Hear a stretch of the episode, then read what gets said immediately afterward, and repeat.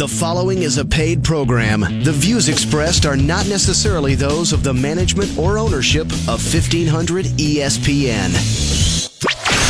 The following is a presentation of financial crisis recovery. Foreclosure, short sales, bankruptcy, credit card debt, job loss, depreciating home values, money management. Peace of mind when it comes to your finances seems completely out of reach under current conditions, but there is a way to achieve it. For the next 60 minutes, you're going to find out how to cover your assets. Cover your assets. Now, here's nationally renowned speaker and expert on getting you on the path to financial strength, Todd Rooker. Good morning.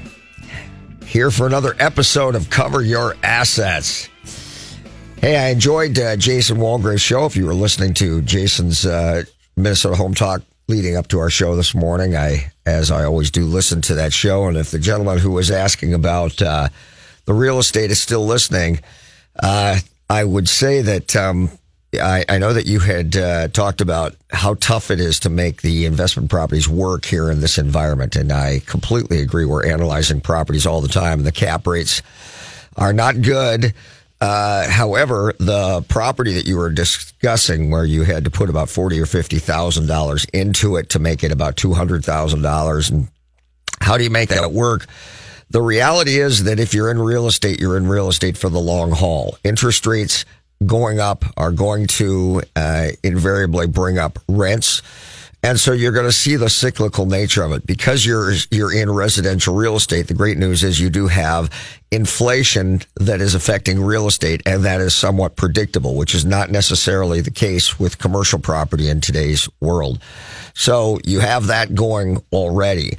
And when you consider that even if you had a 50% equity position in a property, that means you got $100,000 into a $200,000 property you still uh, can generate a reasonable return that would be somewhere in the four to six percent range without considering increased rents going forward and the, the tax benefits. That alone, frankly, is going to beat all things considered what most people will realize in the uh, paper investment world. So know that although real estate, as you described, it's tough to, to have the cash flow and make the numbers work in the way that you would like them to, which is more likely in the 8% plus range. Uh, remember that compared to what? If it, if it's not good compared to what? Because if the alternative that is out there is no better, then even when we're in an environment where pricing on real estate is too high to make the numbers work the way you want them to, the alternative is actually worse. And as time goes along, you live with the ups and downs and invariably you wind up being much better off all things considered, and most importantly, that being the enormous tax benefits of real estate. So I would just simply say that. And I also would tell you that, that uh, I would leave the 40 or $50,000 of material costs, you doing the work as you described in the property. I would leave it in the property and I would not finance more than $160,000 so that you maintain that strong equity position. So you don't feel as though you're constantly pulling money out of your own back pocket to support things that might go wrong in the future and, and challenges. And inevitably you will get that property to a point where it's cash flowing and, uh, uh, and uh, all the while, of course, appreciation is taking place. So that's just my take on that. I listened to that conversation and I couldn't help but want to comment on it. Uh, and uh, anyway, we're going to be talking today about purchasing life insurance. I'm a financial coach for a lot of people. And uh, when we go through people's budgets, their personal finances, which is a component of everything that we do, a lot of times they'll have investment life insurance. Uh, and of course, there's different types of life insurance. We're going to talk about it. And a lot of people buy life insurance and don't have good context as to what they should have, uh, you know, and, and, uh, and, and why. And I'm going to try to shed some light on that today because a lot of folks spend a lot of money on life insurance. It's not surprising or it's not amazing to me because I see it all the time uh, that someone will come in and be paying $1,000 a month and $2,000 per month for what we'll call permanent life insurance. And whether that person needs that, whether that's a good situation or not, that's what we're going to talk about today. Uh, so let's begin with this. Uh, life insurance, and by the way, be clear, I'm not a life insurance agent trying to sell you life insurance. I'm not a licensed insurance agent. So, uh, but do I understand it pretty well?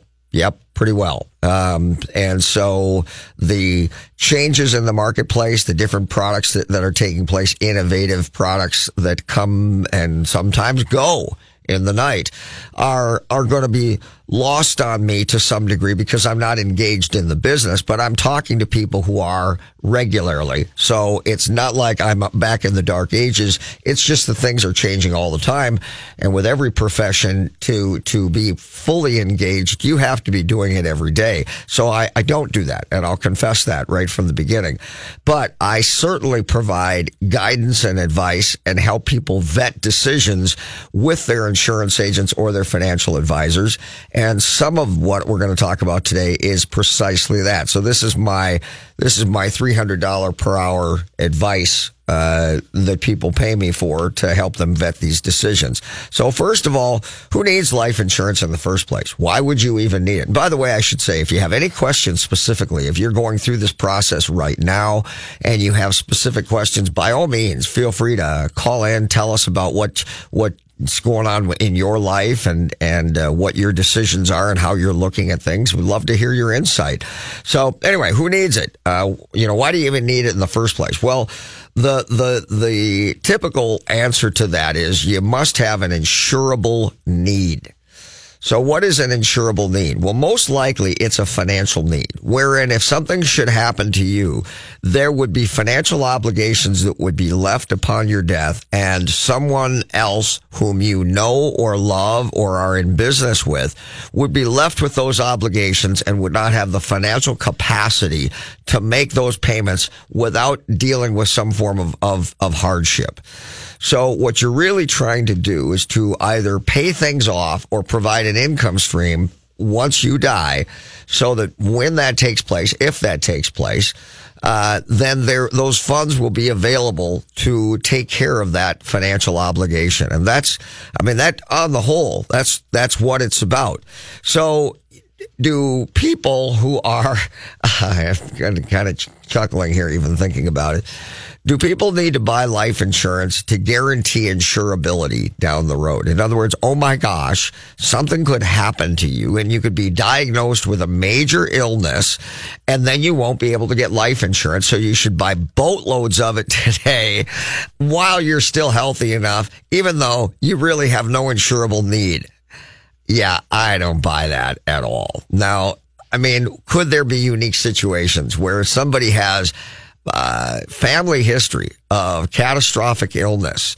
And and they've got a, a 50-50 chance of of being diagnosed with this terminal illness. And while they're healthy they could get life insurance. Well, first of all, remember that in the underwriting process, your family history is very much brought into the fold. And so whether or not you could even get life insurance and could get through the underwriting process if you had something like that remains to be seen. But might that be an exception to what I've just said? Maybe, maybe.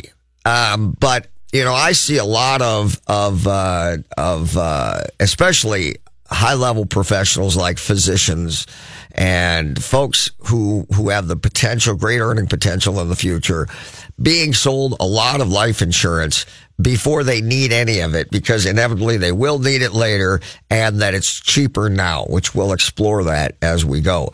I, I'm going to tell you that I don't buy into that. And that doesn't mean that my clients don't sometimes do it because look, at the end of the day, I give them information to help them make better decisions and all things considered. If they still say, I don't care what you say, I'm going to do it anyway, then I say, fair enough. Then let's figure out the best way to go about it. But, uh, I don't, I don't, uh, I don't put a lot of stock in that. I think you need an insurable need. So let's give you an example or a couple examples of what that might be. Uh, you buy a house with someone and you're not even married, but both names are on the financial obligation. That means the promissory note. You're both on the promissory note. Your incomes were both utilized uh, to demonstrate capacity to qualify for the loan, which is to say that without both incomes, there's not enough money to be able to pay all the other bills and still be able to make this payment. That's an insurable need. And that would justify a life insurance contract between two parties where even not necessarily a relationship even exists, just simply a financial need. And that's, that's always what it's going to come down to. So that, that would be a, a good use of it. Another use might be, let's say a, a partnership agreement where you have a funded buy sell agreement. Now, a lot of business owners, uh, get sold on the concept of a buy sell, but, and usually that takes place uh, through the life insurance agent, which is a bit comical because the people will have the life insurance contract to fund the so-called buy-sell agreement, and I'll tell you what that is in a minute. But then they don't have the legal contract to execute it and ensure that everybody agrees and has to comply with the terms, which is comical. Uh, so, so that said, uh, a good attorney can draft a buy-sell and a buy sell simply says that if something happens to either one of the partners within this arrangement, then the other partner, they agree and their heirs must agree that this amount of money that we two as partners who are owners of the business or, or the whatever going concern we're talking about, we accept this amount of money. So listen, listen, Jim Bob, you die, I get a half a million dollars and I use that to pay your wife who now signs over your 50% of the business to me. And that happens automatically. And she has to accept that. And vice versa, Jim Bob. When I pass away, Jim Bob's wife accepts, or Jim Bob accepts, uh, my wife accepts 500,000 from Jim Bob and she signs off my 50% over to, to him that's a that's a buy sell agreement because neither one of us probably want to be in business. I mean, it's tough enough to be in any involved in any partnership at all, let alone be involved with somebody's family who knows nothing about the business and now has equal decision making or potentially depending on how the how the partnership is structured has equal decision making uh, ability or or or power. Wow, I don't want that. Would you want that? No. So a buy sell agreement says that my heirs have to accept this amount of money.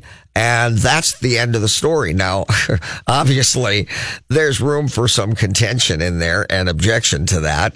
But the goal is to try to create a contract, a, a, a ironclad, if you will, that ensures that that happens. So if he, anything happened to either one of us, either through death or disability, uh, with parameters, whomever survives will have the money through that contract and you own it on each other to be able to pay off that portion of the business so that they own it free and clear and, and or, or, or own it entirely and no longer have that challenge or have a percentage of it. So that's a funded buy sell. Now how you, how you actually fund it could be numerous ways. It could be by selling a piece of real estate that the business owns and it could be held in trust.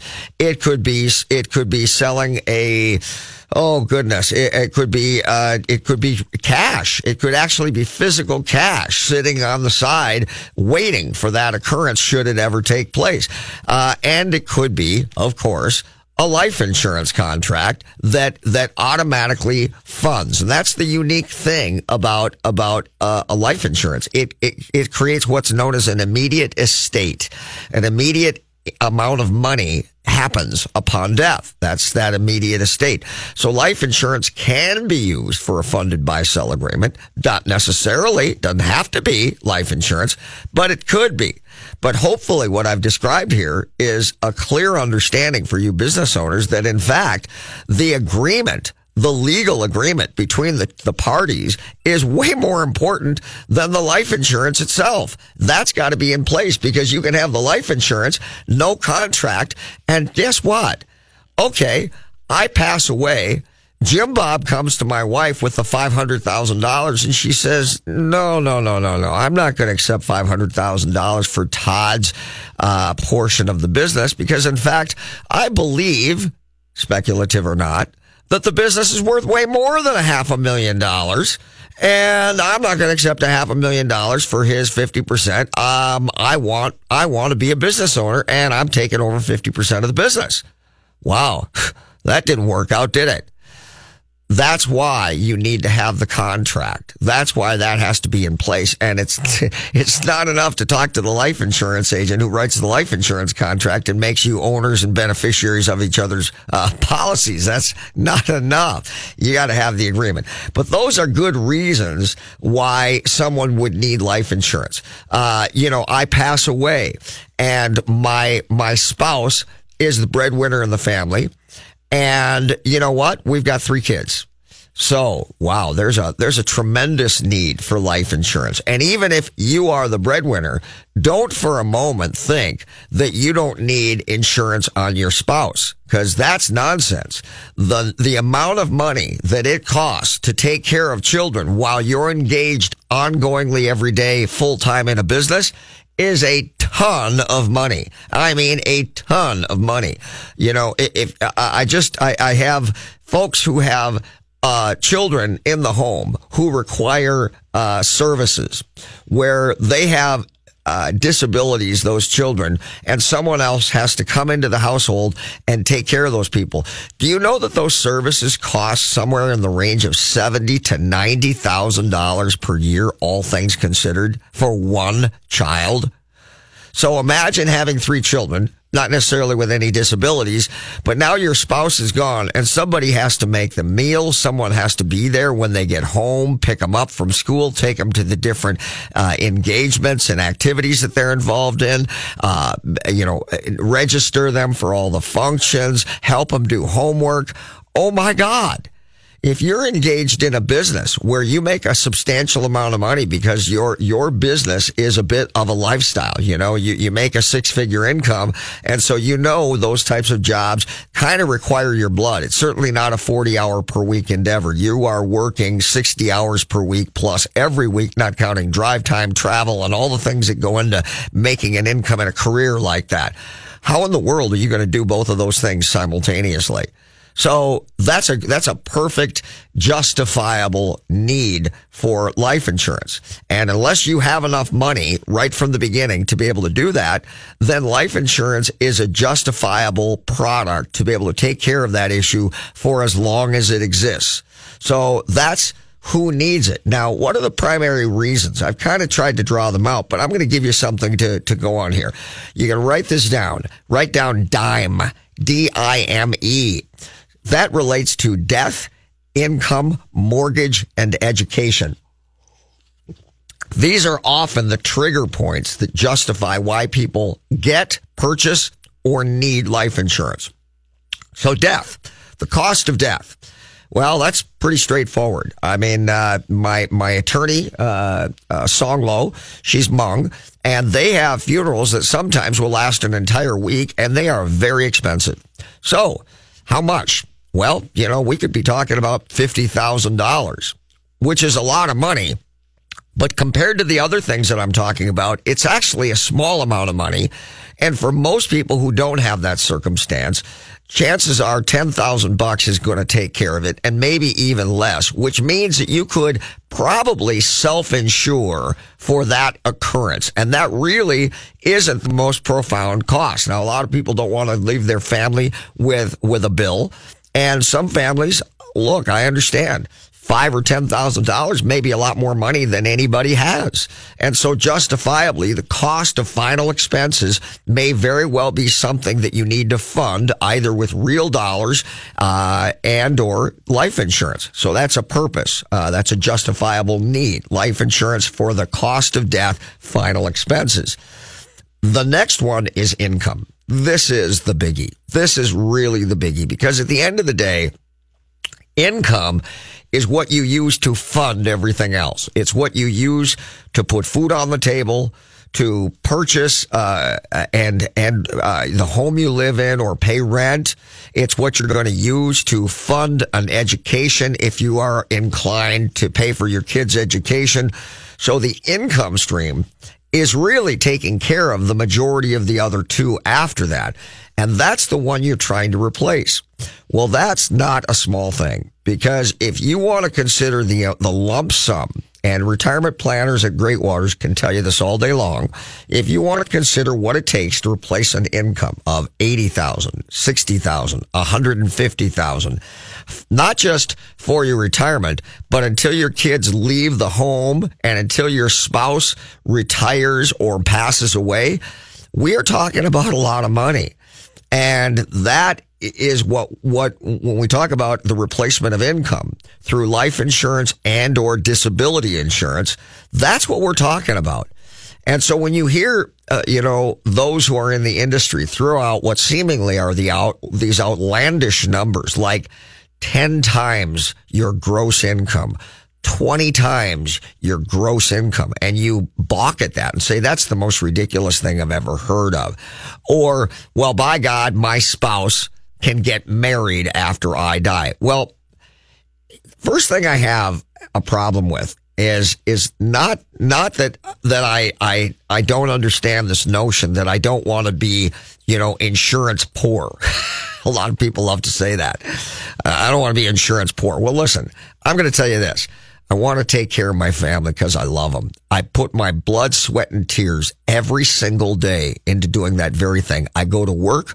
I would, I would stand in front of a bus in front of my, for, for my family and, and, and terminate my life so that theirs could go on and go on and, and have a nice life. Most people, caring, loving people would say that. So the notion that after I die, I don't give a crap about them and I'm more worried about being insurance poor than I am in taking care of them, I think is a faulty argument, frankly. Uh, nevertheless, uh, I do understand the sentiment because because insurance can be very expensive and it does get a little frustrating. So I do get that. But there are calculations that one can use to figure out what's real. But I will tell you this. 7 to 10 times your gross income, especially if you are in the early years of your of your uh, trajectory through your career, meaning that you're you're young relatively, uh, you you're you're married, uh, you've got children, you've got a mortgage, uh, look, 10 times your gross income is by no means over the top at all. At all. You know, if you make $100,000 a year, a million dollars, look, in fairness, it's not enough. Because if you look at what you can get as a consistent rate of return by annuitizing that, annuitizing doesn't mean necessarily a life ins- or, or uh, an insurance product as an annuity. Just means I'm going to convert that lump sum into a predictable and consistent income stream that I need every single month, month in, month out to raise the family and live on. Well, look, Check it out. Talk to your financial advisor. See what type of rate of return you can get when you absolutely want certainty of an income stream every single month. Well, let me tell you right now, you're not going to be excited about it. It's not a, it's not a huge rate of return on your money when you need the money in that way consistently. So what that means is you need a larger lump sum to accomplish the same thing. So I'm not going to get into the detail of how to vet how much you need. Uh, I'm not an insurance agent, but I'm going to tell you that, you know, 10 times plus is by no means over the top. But for a lot of people, that's absurd and maybe unaffordable. And I understand, but we're going to get into a little bit about that as well. So the main thing we're, we're, we're trying to replace is an income stream that's going to pay for most of those things. And as I said from the onset of the show, really life insurance is about covering a financial obligation, either as a lump sum to pay it off entirely or to create an income stream to enable someone upon your death, your, your heirs, to be able to make payments on something ongoingly for what may be a long period of time. And that's the raising of the family and multitudes of other things. So mortgage, of course, is a major obligation, but we need income to be able to do that. Is it, it, it, might it be a good idea to take the life insurance proceeds and pay off the mortgage so I own it free and clear? Possibly. It's if if a client came to me and that was the thing they wanted me to help them make the make the decision with, it would not be a simple yes or no. We would have to consider their income. We would have to consider the tax benefits of the interest write off over time. We would have to consider what type of an interest rate they currently have on the mortgage. If the, if the money, if they have cheap money like three, four percent interest, uh, as opposed to five, six, eight percent, which we may have, uh, shortly in the future. All of those things would go into it. And then remember that once you pay off your home, it's not like you get to live there for free. You've got property taxes that are going to go up every year. You've got insurance that's going to go up ongoingly and you've got a ton of maintenance, which many people overlook, which is why they often have a ton of deferred maintenance when they want to go and sell their home and can't sell it without investing sometimes tens of thousands of dollars just to get it to a place where it's marketable. So these are all the costs that go into that. The last of the dime, death, income, mortgage, education is to fund an education for a child. Now, this may or may not necessarily be college. If you have your children in private you know, let's say Christian or or or uh, Jewish school or Muslim school or what have you. Uh, look, that's that's not cheap. that's not cheap, and the cost over that entire, uh, you know, time that they're going to school, to lower school, uh, elementary, junior high, or middle school and high school. Heck, that could be nearly as much as a college education to fund private education in addition to having college education thereafter. So that's another component. Now, obviously, if the income stream replaces with the life insurance proceeds the income that you earned previously, that's great. And you could use those dollars to manage properly and put a portion of them away to fund an education, just like you would with an income stream. But the one thing that really has to be considered here is inflation. And that means the decreasing purchasing power of money as you go. Wow. And boy, oh boy, can that be a ton of money. And so just be aware that with an inflationary rate slightly higher than 3%, that means within your child's lifetime, 20, or your child's time at home, 20 years, the purchasing power of that money will be cut in half. And what it really means is that every single year, the purchasing power of that money is diminished over time. So what was plenty of money today upon the death of my spouse or my partner may not be nearly enough next year or the year after and the year after and the year after. So all of these things are a part of the complex planning that must go into the purchase of life insurance. So to simply say, yeah, take the money and pay off the mortgage like many, forgive me, dumb, dumb people just do because what? Well, Uncle Charlie said to do it. Well, Uncle Charlie, forgive me, doesn't have a clue what he's talking about. You really have to look at these things because the colossal mistakes that you can make when, when just flippantly making these decisions can cost you a bloody fortune and put you and your family in huge financial jeopardy. So you really have to look at these things objectively and there's many formulas and things that you must consider as you go forward. And in all fairness, even having all that information doesn't guarantee that it's going to work out the way you want it to because at the end of the day, a lot of things are going to be speculative. All you can do is take your best shot, but provide as much information within the formulas, like the anticipated inflationary rate, the cost of, of living for your family going up based on, you know, they're they're this far into their life path. You know, if my kids are 12 versus when they're three, there's a big difference. So all of those things must go into it, and all of those things make for that decision. But at the end of the day, the primary reasons for purchasing life insurance, generally speaking, other than business purposes, which we've just talked about, are death, income, mortgage, and education. Those are the things, the major guideposts that are trigger points that make people think, hey, maybe I need to get some life insurance. And then they go to see a life insurance agent and and then they talk about the very things we're talking about. So the next thing we're going to talk about after the break is permanent versus term. Do you need a policy that pays whenever you die, even if you live to be 120, or just a policy that pays between now and 10 years, 20 years, 30 years, and why? Let's take a break. We'll be right back talking about how to purchase life insurance. Great Waters Financial specializes in helping you retire comfortably. When it comes to seeking retirement guidance, you don't need a salesman, you need an ally. Great Waters Financial doesn't have a hidden agenda. Their professionals at Great Waters Financial focus on what matters your financial peace. Start planning for your future now and make your money work for you. Great Waters Financial is the official financial planning service of Cover Your Assets. For more information, call 612 360 2127 or go to greatwatersfinancial.com. Home Rental Systems has been helping homeowners in the Twin Cities metro area realize their property investment's full potential. At Home Rental Systems, we will take away all the hassles from renting your home. We have a proven home rental system for renting and managing single family homes, townhomes, and condominiums and will attain the highest monthly rent possible. Go to homerentalsystems.com or call now 612 701 4375. What are the first three letters in the word SMART?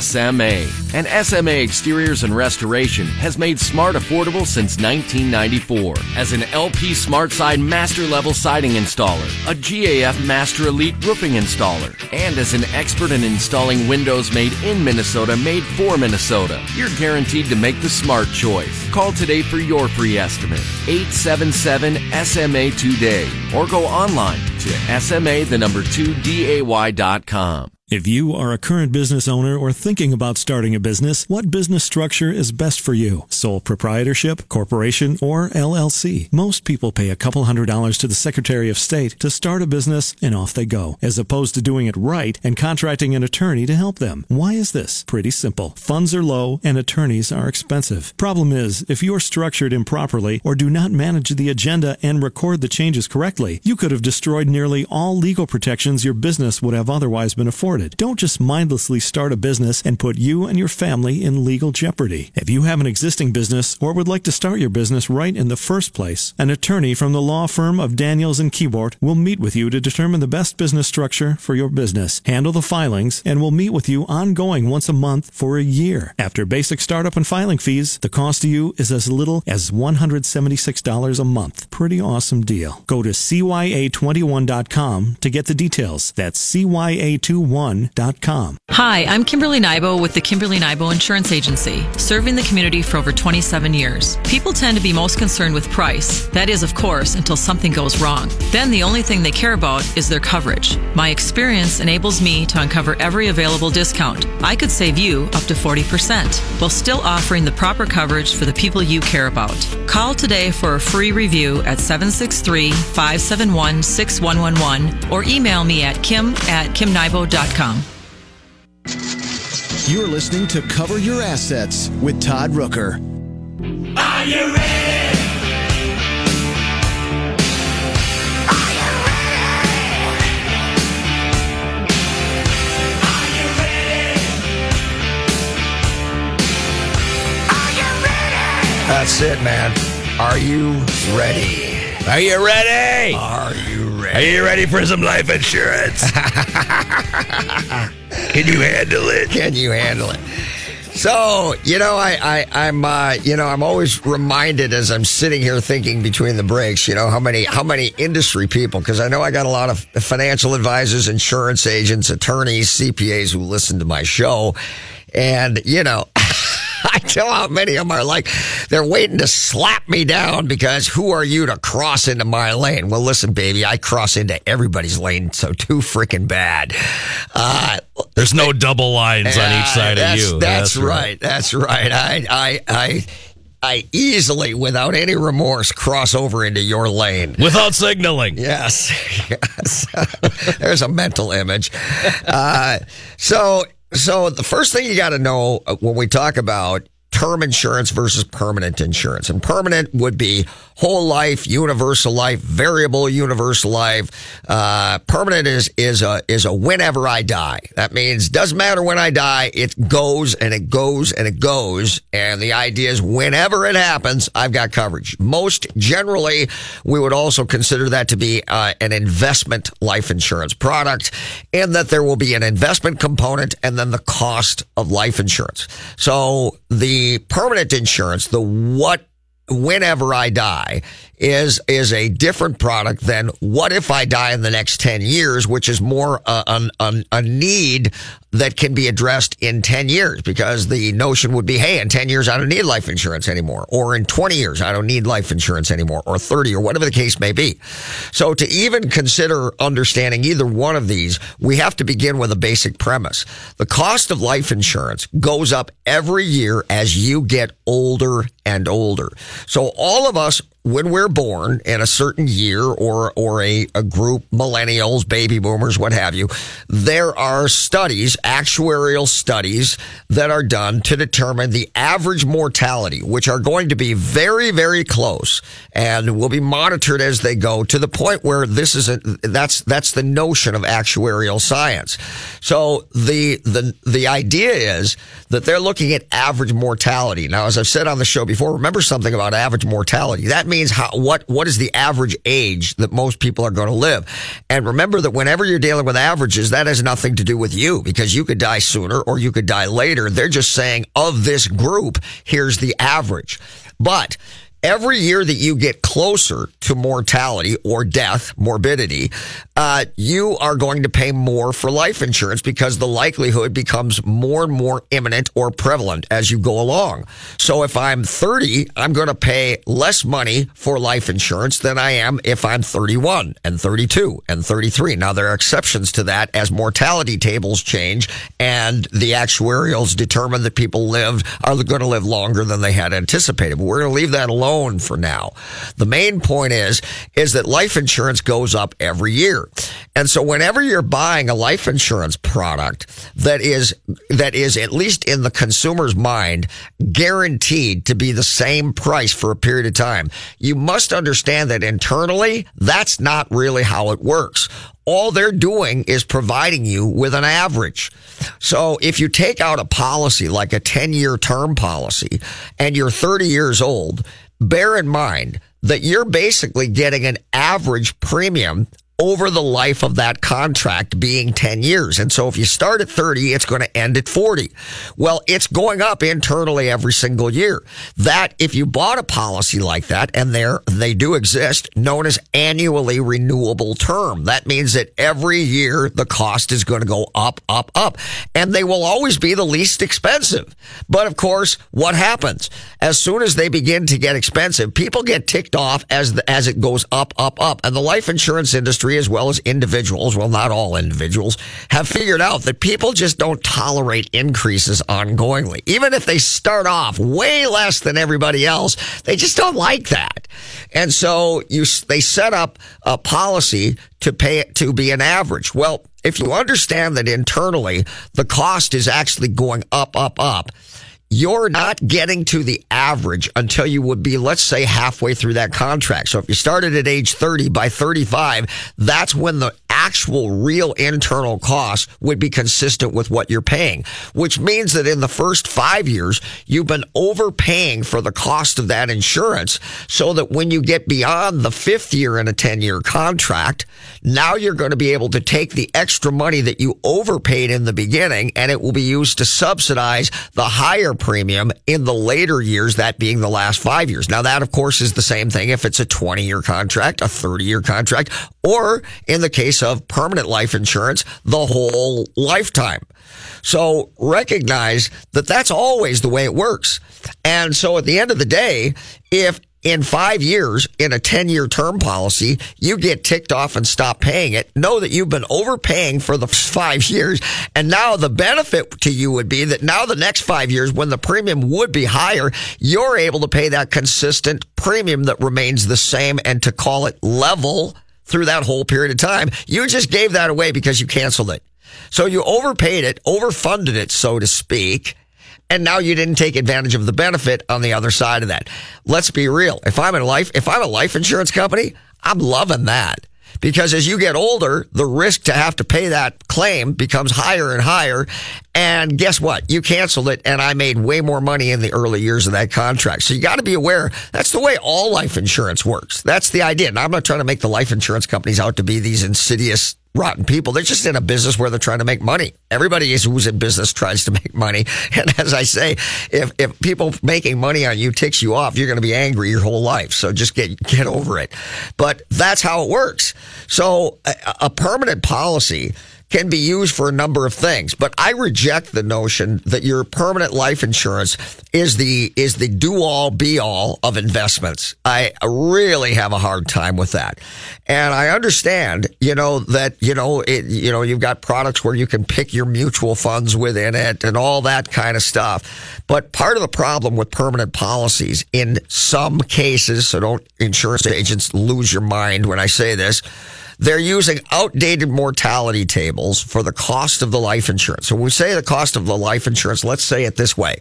Each unit, each $1,000. So if we've got $100,000 worth of coverage, if you die, the death benefit, then each unit, 100 of them, has a cost. Well, the cost of life insurance and the fees to maintain it internally are often, forgive me, overpriced, but they can show you the benefit of the investment side, which gives you this wonderful tax benefit where the compound growth does not get taxed. And so it can grow just like a 401k internally. But just like a traditional 401k, as you take money out down the road, once you get past the actual premium you paid in, you will pay gain tax, capital gain tax, dividend tax on that money. You will pay that. Of course, you life insurance agents are going to tell me all about how FIFO works. First in, first out. You're going to take the premium first and then take the investment or the return on investment out last so you can try to avoid the, the cost. I, I'm aware. Nevertheless, that's how it works. So, frankly, I don't really care about the investment side of it because most of the time the investment side is riddled with more fees than the traditional mutual fund because you've got another layer, the life insurance company who is managing or overseeing that investment side. So I'm not excited about the investment component to begin with. But even if you tell me the investment component is the best thing since sliced bread, I'm still not happy with it if I'm overpaying for the life insurance higher to get the better rate of return. So in the end, I don't see life insurance as being the greatest investment, period. Nevertheless, there are instances where it's a where there's a good utilization for it.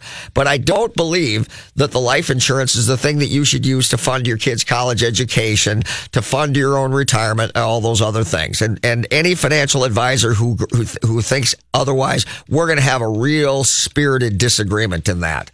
So I think that even though you have executive bonus plans using ESOP, there are reasons uh, to do this. There are certain uh, people who are in certain income categories that justify life insurance as being an investment after and only after you fully funded your qualified plans like your Roth, your SEP, your Keogh, your 401k or 403b. Then maybe the life insurance is the next alternative. Maybe. So uh, that's permanent life insurance. We're going to take another break here and we'll be right back.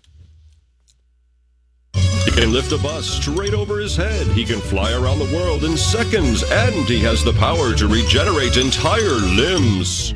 Okay, so Jason Walgrave isn't actually a superhero. But once you visit his website to find out what he knows about real estate, you may start to think he's superhuman. That's because at jasonwalgrave.com, you'll find absolutely anything you need to know about real estate in the Twin Cities. Whether you're looking to buy or sell your home, check out jasonwalgrave.com, the number one place for all your real estate questions. If you are a current business owner or thinking about starting a business, what business structure is best for you? Sole proprietorship, corporation, or LLC? Most people pay a couple hundred dollars to the Secretary of State to start a business and off they go, as opposed to doing it right and contracting an attorney to help them. Why is this? Pretty simple. Funds are low and attorneys are expensive. Problem is, if you're structured improperly or do not manage the agenda and record the changes correctly, you could have destroyed nearly all legal protections your business would have otherwise been afforded. Started. Don't just mindlessly start a business and put you and your family in legal jeopardy. If you have an existing business or would like to start your business right in the first place, an attorney from the law firm of Daniels and Keyboard will meet with you to determine the best business structure for your business, handle the filings, and will meet with you ongoing once a month for a year. After basic startup and filing fees, the cost to you is as little as $176 a month. Pretty awesome deal. Go to CYA21.com to get the details. That's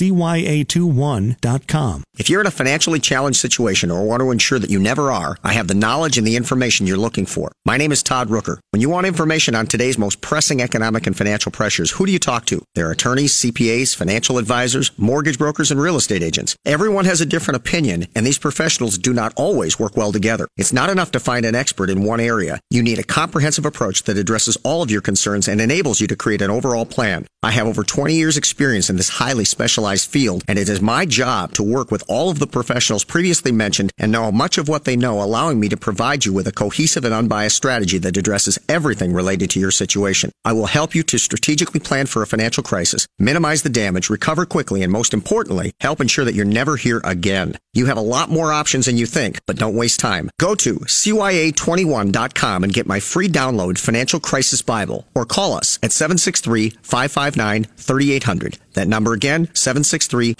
763-559-3800. What are the first three letters in the word SMART?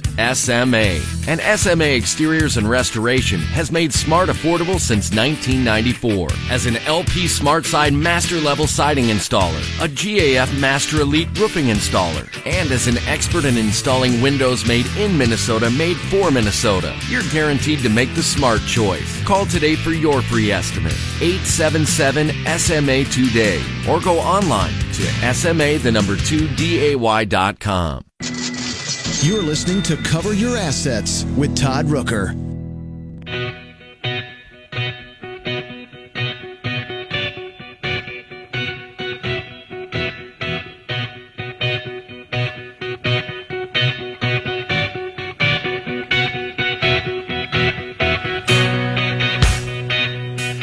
Welcome back, everybody.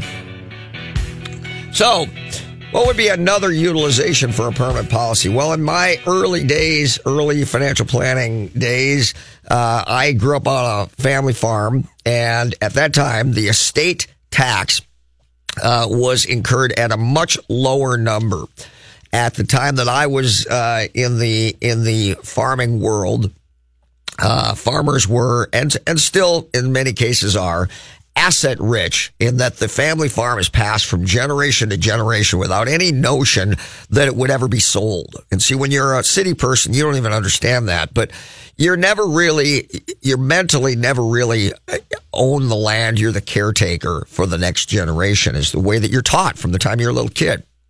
However, preserving that family farm is no small thing because at that time, the tax uh, kicked in in a dramatic way once you got over a much lesser number than today. Today, it's it's well, I'm, I'm not even going to quote it, but and if with good proper planning, you can you can pass over ten million dollars between a husband and a wife to the next generation, and and and and pay virtually well. Minnesota has their tax, but federal uh, very little tax, but that was a good utilization because nobody wants to sell the farm to pay the tax. And so the idea would be that whenever mom or dad passed away, they were known as joint second to die life insurance contracts. That policy would kick in when the last person, mother or dad, mom or dad, whomever died last, uh, would pay the kids that amount of money, which they would then use to pay the tax so that they would own the farm and wouldn't have to liquidate land as an asset to pay the tax. That was, you know, perfect utilization for a, what doesn't matter when I die, whenever it happens, that I need the life insurance to pay because I don't have the money to do it because I own an asset, but the asset doesn't produce enough income for me to be able to save enough to be able to do that. So that would be a great utilization to create an immediate estate for permanent life insurance. And there are others. Uh, but, you know, the, the reality is that for most people, they really probably are not going to need permanent life insurance. And, and term insurance is something where you cannot hide the numbers behind the investment component. So when I, as I described before the break, you got two things going on. You got the pure cost of life insurance, the cost per unit, and then you've got the investment side. Well, when you, when you commingle those two things, it's easy to lose the numbers and not, not, you know, one, one looks good while the other one may not. And overall, the blended may not be spectacular or it may be good. Depends. Um, so you, really have to be able to analyze that properly and, and, and dig into the pure cost of the life insurance versus the upside potentially of the investment component, all things considered. But for most people, that's not a good product. The reality is for most people, term is going to be the best. And the thing about the term is it's a naked product in so much as you can very easily analyze if this is a competitive product based on the the marketplace because of course you can go online today to many of the of the online services who will have a hundred different companies and tell you what the best rate is or the best company for your life your your your age group and and classification. Are you a smoker? Are you not? Blah blah blah blah blah. But what you don't recognize in, is the underwriting process where someone can throw out the best rate but they could have the most stringent underwriting criteria and where you think you're going to qualify for the super duper galactic rate, you won't qualify because although they've got the best number online for the people, the very, very few who qualify, they're more stringent in the underwriting and virtually nobody qualifies for that rate. So you have to be aware of that too. And that, all that jockeying is going on. But the great news about a term is you can see what it is compared to everybody else and realize that the more you take on, meaning 100,000, 300,000, 500,000, a million, there's what's known as banding. Banding means that the higher numbers are going to give you a lower cost per unit or per 100,000 of coverage. As you go higher and higher into those ranges, you're getting somewhat of a discount as a cost per unit as you go. So you can't calculate 300,000 against 500,000 and 500,000 against a million because they're not the same thing. They give you a discount when you get higher. So you don't get to just simply say, well, I'll take out a million, then I'll back it off to a hundred thousand dollars and I can assume the premium will be 50%. Uh-uh, not necessarily. Uh, so that's the way uh, the term business works. Now, you might ask, you know, why, why would, how long would I need life insurance? Well, look, let's look at the things I brought up. Death, income, mortgage, and education. The irony is that the earlier you uh, you are in your life path, the more you need life insurance, right? I mean, if my kids are, are, are infants, if I die tomorrow, it's going to cost a lot more money to take them through college than it's going to take if they're already almost through high school, right? And if I need to support my spouse all the way through retirement, but I'm already nearly at retirement and I've got those funds available, well, then the need for life insurance diminishes as I go, doesn't it? So the irony is at the time in my life when I need life insurance the most, it's also at a time when I frankly can probably afford it the least. That's also why you should be looking at a term policy. And typically you want to have a term policy that at least takes the kids out of the household. So if they're not gone by age 25, guess what? They should be. And that number is a predictable number I can plan for. And now I don't have to worry about it. I'm qualified. I'm good. That's term insurance. Let's take another break. We'll be right back. Todd Rooker here to tell you about the most amazing jewelry store, Golden Treasures on 805 Grand Avenue in St. Paul. I've known the owner, Todd Gimble, for almost 20 years now, and at Golden Treasures, not only do you get more for less, it's the experience that you and your special person will feel when you walk in the door. Todd truly puts his heart and soul into creating your experience regardless of how much money you spend. This is Todd's customer for life philosophy. Take it from me, there really is no other jewelry store. You can't go wrong with Golden Treasures in St. Paul. 651-227-2711. That's 651-227-2711. Home Rental Systems has been helping homeowners in the Twin Cities metro area realize their property investment's full potential. At Home Rental Systems, we will take away all the hassles from renting your home. We have a proven home rental system for renting and managing single family homes, townhomes, and condominiums and will attain the highest monthly rent possible. Go to homerentalsystems.com or call now 612 701 4375. Do you have enough to retire? Do you even know how much you need to retire? Great Waters Financial specializes in helping people nearing retirement get ready for their next big challenge. Great Waters Financial can help you understand how much you'll need for a comfortable retirement, how long your money will last, and what you need to do now to make sure you can retire the way you want to. You've earned a great retirement. Let the team at Great Waters Financial help you make it happen. Four convenient offices in the Twin Cities. GreatWatersFinancial.com.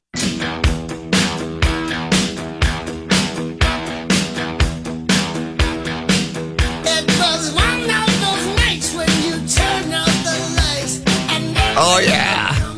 I'm going to crank this up on my way home. And I'm going to be driving about 120 and playing video games on the freeway. You're that guy. I am that guy, man. I am that guy. You see your kids blasting through, going from one side to the other. Yeah, man, that's me. That's me. 700 horsepower coming at you fast. All right. So, look, um, you never, if you have life insurance currently and you think you have the wrong kind and you're saying, why in God's name did they sell this to me? Look, the insurance industry who has, who is now, uh, in the investment world realistically incentivizes the crap out of these agents to sell you permanent life insurance. And they make more money at a time when they need to make enough money to put food on their table. And it takes a lot more investment dollars to come close to getting the same commission for a life insurance contract. Hey, look, man, if I sell you a $10,000 investment or I sell you a $100 per month life insurance contract, you know what the irony is? I make more money on the life insurance contract in the first year than I do on the investment. That's now. Is there a lot of people who can afford to, to, to write a check for 10 grand? No. Is there people, are there a lot of people who can afford to do 100 bucks a month for life insurance? Lots more, obviously. And then as I progress in my career, invariably I get sick of the life insurance once I've met my requirements and I'm making enough money to live. And then I start to move away from that. So the life insurance companies really have the young advisors under their thumb and really create that. Here's the deal you can do an informal inquiry. So when I talked about all of the underwriting criterion and the and the way that they position themselves to look like they've got the best premium, but then they've got stringent underwriting procedures, and you don't qualify for that rate, you can do what's known as an informal inquiry. So first, know this: you never cancel the policy you have until you have a new one. Informal means you have to put no premium down, and you can qualify for the life insurance, and then decide if you're going to take it. That's the way to go. Hope this is helpful, guys. Have a great weekend. I'm going to be listening to ACDC on the way home. Bye bye.